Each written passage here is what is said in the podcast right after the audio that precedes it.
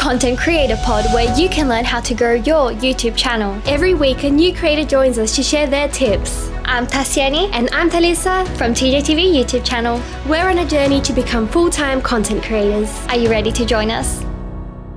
Welcome to this episode. Today we're going to be talking about how you can find a niche for your YouTube channel and discussing whether it's even important to have a niche. And we are so excited to have our first in-person guest. So thank you, Hayden from Blender Tutorials, for joining us. You're welcome. Um, so he has, if you don't know, twenty thousand subscribers. His highest viewed video has three hundred seventy-six thousand views. And he just released a website called Blender Tutorials dot org. So we're super excited to have you here. No, it's it's exciting to be here. Very, very impressive. So firstly, how would you describe your niche? Oh, that's a good question. So I think I would describe it as a three D educational niche. So people searching the internet for how to use three D software and, and Blender in general. Right. So you make tutorials for very specific questions. Uh, yeah, I try to make tutorials for specific questions relating to Blender, which is a software for three D. And usually the people looking for these questions online, they have an idea of how to go about something. It's just they don't know the specifics of it. So YouTube videos are a great medium for that because they can watch someone work along with them. Yeah, I mean, at the end of the day, YouTube is a search engine, um, just like Google. So people definitely search for things there. So I wanted to ask, has it been helpful having a niche, especially in terms of growing your channel? I think it is very valuable in having a niche because not only does a niche give you direction as a, a creator, it also means that your audience is willing to come back to your channel again and again because they know that you serve that particular question that they may have. On the flip side, however, it can be a bit of a downside if your niche is perhaps a little narrow. So your audience may not be as large potentially, depending on your niche. I guess there's a fine balance between uh, generalization, so being a bit general in your niche, to being super specific. If you're super specific, I think your audience is more willing to, uh, or more engaged because you're answering exactly what they need. But if you're a bit more general, you have the potential of getting a little bit more of an audience. That makes sense. So how would you go about expanding your niche? If you start off having a very, very narrow niche, mm. how would you go about ex- expanding that so you reach more people? That's a great question. So I think it's a little, um, I wouldn't call it complicated, but I think one thing that especially worries me sometimes is being cornered into a niche. So if you want to expand into other, or let's call them related niches, I think the way to do it is over time. I, I don't think you can go into it too quickly because it might, depending if your audience is really engaged or not, it might sort of make it so that they lose interest a little bit, or they might be like, well, where does this come from? Like they're not really sure where it's come from, and they might say, hey, I really want to watch these other types of videos again. But if you slowly bring it in, or you just explain, hey, I want to focus on this now as well. Actually, being open is actually another really good strategy. More often than not, people are willing to, you know, like they, they like that. Right. And does knowing your target audience and knowing your niche, does that help you come up with video ideas? Absolutely. I think That that's a very important thing. You have to maybe not know one hundred percent of your niche, but you have to be involved in your niche in some way. Uh, so, for example, you don't have to be a master at whatever you are um, talking about, but you must at least be involved in it, I think, because it gives you a perspective. And that also does help with content creation, because that means you'll you'll have a knowledge of what people are after, and you will be able to use that as an idea for your videos. So talk us through how you come up with the idea for your videos. You mentioned that it's good having a knowledge of what your audience is looking for. Mm. So when you're coming up with ideas for your videos, like how does the process go? Okay, that's a that's a really good question. Um, so if anyone goes to my channel now, they'll probably notice that I don't post that regularly anymore, and that is partly because I've been working on my website, but it's also because the idea creation department actually became really difficult at a certain point. It it got to a point where I just was struggling for ideas, even though I'm very knowledgeable in that subject. Um, I think what eventually happened was uh, you just get to a point and you kind of feel like you're just rehashing the same ground. But initially, I think the ideas more came from uh, people asking me at university how to use this particular software. At least this is how Blender Tutorials started in a way.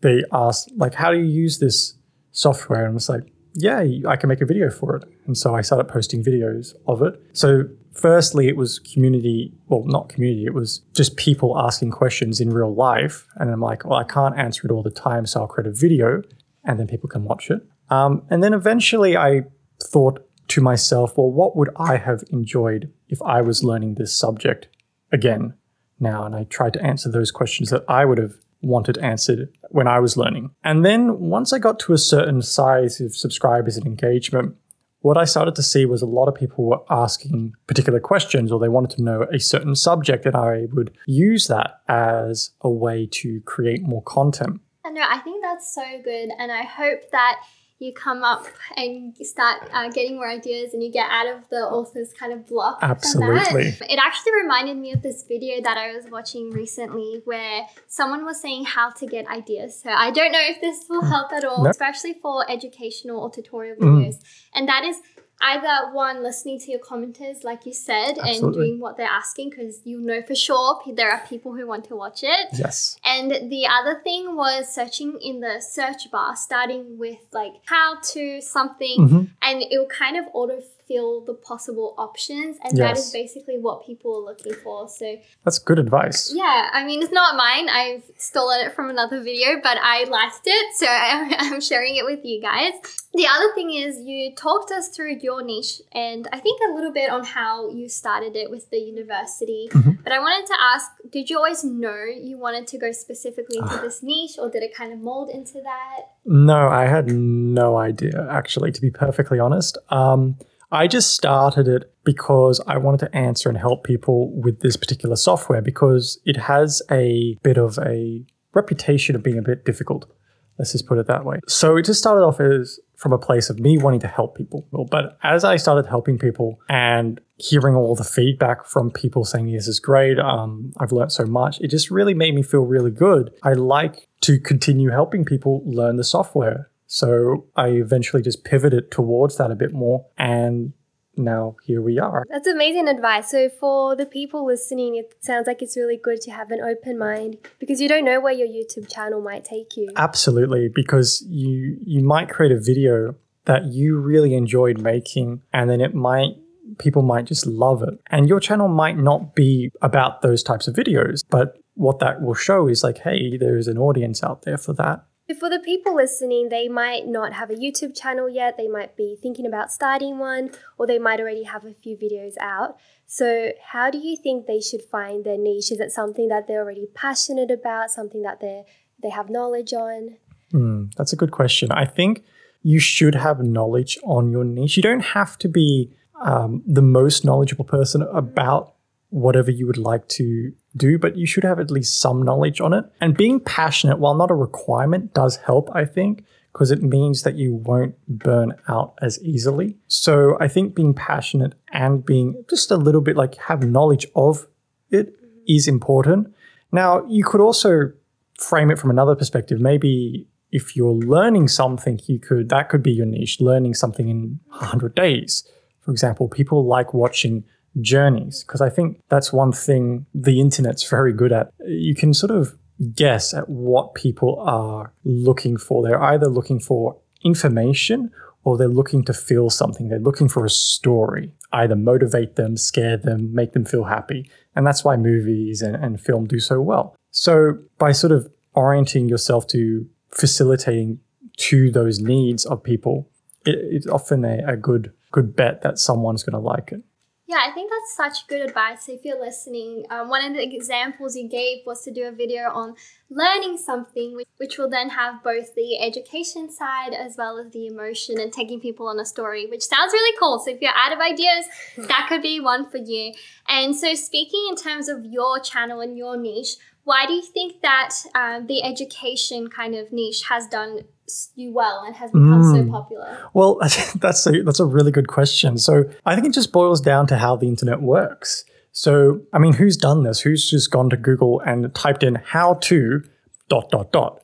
You know, I think we've all done it. And Google spits out a result, and that will usually have videos at the top, and there'll be a list of blogs as well. I think that that how to question, how do I do this? How do I do that? Really lends itself very, very well to being discovered on YouTube, because people are always searching and trying to attain more knowledge for themselves, because I think, I mean, that's the most sure investment, isn't it?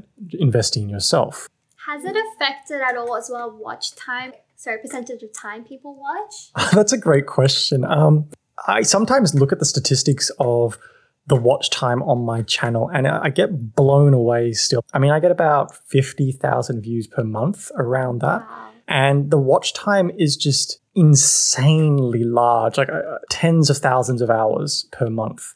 Um, and I think the form of education does contribute to it slightly, because people may have to go back to parts that they're not quite familiar with and rewatch that part. So if they're not familiar with a certain concept, they might jump back a couple of times and try it out for themselves. And that does contribute to the watch time. Yeah, so it sounds like, you, like you're really filling a need with educational content. Absolutely. And you gave really great tips for the title for the video. So not only for um, what videos you should be posting about, but how to title it. So if you're doing educational videos, it well, any types of video really, it's good to keep in mind how your ideal subscriber is going to be searching. Absolutely, how they're going to ask for it, how they're going to, you know, type it into Google or YouTube or wherever they're looking. Well, thank you so much for all the advice you've shared. If there's just one key takeaway that the listeners could take, what would it be? I think it's have fun and really enjoy yourself and be true to what you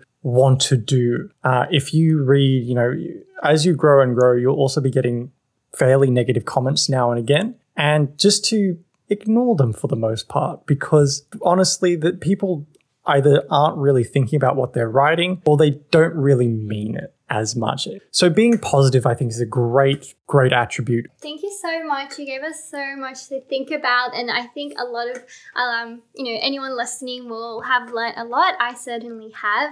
Definitely to wrap up, I think super important is having a niche can really help you in terms of getting viewers. But at the same time, don't be scared when you're starting out to experiment a little bit and see where it takes you and where it fits uh, in.